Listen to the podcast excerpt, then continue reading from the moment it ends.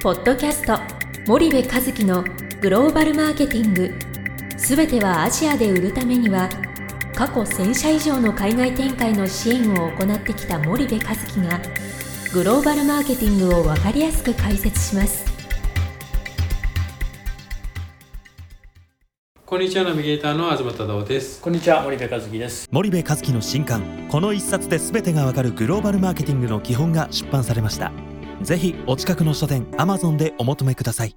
じゃあ森部さんあの、まあ、前回前々回と引き続き TT が、まあ、なくなるかなくならないか今後どうなるかみたいなお話なんですけども、まあまあデジタル化によってだいぶ変わってくるとは思うんですが、そうなるとその日本企業としたらやっぱどうしたらいいのとか、まあ、今海外で携わってる人だったらどうしたらいいのみたいな疑問も出てくると思うんですけど、その辺はどうどうどうしていったらいいのかみたいな。やっぱりねその全方全方位網的にチャンネルって作んなきゃいけなくて、はい。何かが何かを食うとかっていうことではなくて、もう氷の業態っていうものってさまあ、いろんなものが出てきたよね。このはい。80年代ぐらいからずっとこうガーってきてさ、で大体こうなんとなくこうなんだろう出揃ったというか、うんうん。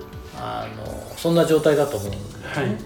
でそうするとその全てのチャンネルにうん。商品を配下できるかっていうことがすごい重要で、そのお客さんがチャンネルを意識せずに物を買ってるわけですよ。うん。うん MT では僕は買うんですとかっていうやつはいないわけで、うん。僕らだから MT だ TT だとかって言ってるだけの話はいでね、はい MT にも TT にも置いて初めてシェアなんですよね。うんうん。でオンラインも初めてそうで。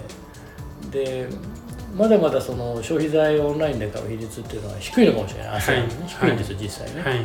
なんだけどもそこもまあ重要になってくるしだから全部のチャンネルをこう網羅するっていうことがすごい重要で、でアリババのジャック・マーが何年か前にニューリテールっていう言葉を使って、まあ、これからの小売りのあるべき姿みたいなのをはいはい。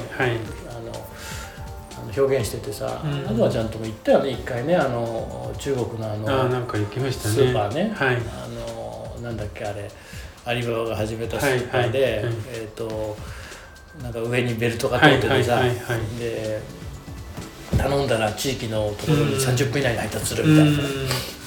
まああのああいうことなんだけどまあ今中国もほとんど携帯でしょ？全部デジタルじゃない、うん。そうですね。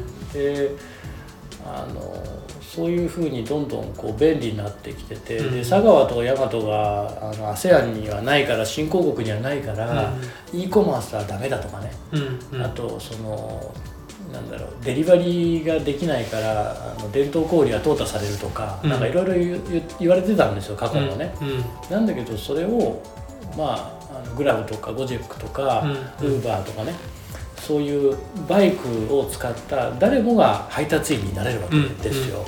でこれこれまさにイノベーションでしょこんなの。はいだからそういうものが物量になっていくから、うんあの今までのオールドエコノミーの発想でこう考えようとすると理解できなくなっちゃうから。はいなんかそこを一旦消して考えるっていうことはすごい重うん要だと思うね。はいでごめん質問からそれちゃったから質問はメーカーはどうすればいいのかってことだよね。そうですねはい。もうねチャンネルなんですよもう全部、うん。だってチャンネルがどんどんデジタル化してって、うん。で結局ね今まで TT 重要ですよ TT 重要ですこの番組でも散々言って森部 TTTT うるせえよ。多分みんな思ってると思うんだけども その TT がデジタル化し始めちゃったわけですよ。そうですね。でもうこれ止まんないですから、う一気に来ると思うのね。もうこのコロナでね、んうんでコロナの前からね徐々にデジタル化してたんですよ、はい。どうかなってこう見てたわけなんだけども、もうこれコロナで一気にデジタル化進むから、うん。本当に TT のチャンネルを持ってればねそこがデジタル化するから、うん。さらに速度が速まる。はい。そして TT がなくならないっていうことが確実になるのでもう躊躇なく TT 攻めれるわけじゃないですか、うん。うん。うん。どう考えたって便利なマイクロリテールですよ、はい。はい。こんな便利なもんないですよ、うん。で究極言ったらそのスーパーマイクロリテールみたいなね、うんあのうん。ウーバーがまさにそうじゃない。だって会社作って車あの車持ってバイク持ってなんかあのタクシーやるとかうん。配達やるとかじゃなくて、自分でバイク持ってるやつは勝手に配達員になれるわはいけでしょ、はいだからそれと一緒で、うん。自分であの商品仕入れて売るみたいなのは、まあうんうん。スーパーウルトラマイクロリテールとかっていうのははい。将来もし存在存在するとすればね、はい。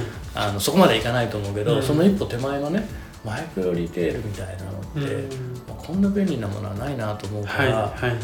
多分あのこれなんか僕はある意味新興国のね、うん。アジアだけに関わらず新興国の新しいその小売状態の世界がね、なんか見えた気がしててね、うん。ここ最近ねそればっか考えてるんです。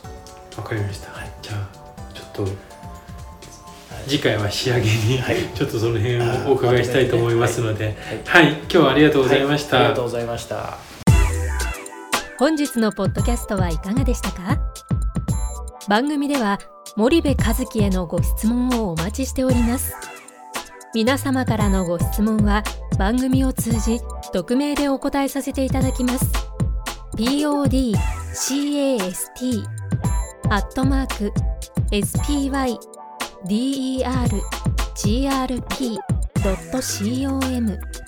ポッドキャストアットマークスパイダー grp.com までたくさんのご質問をお待ちしております。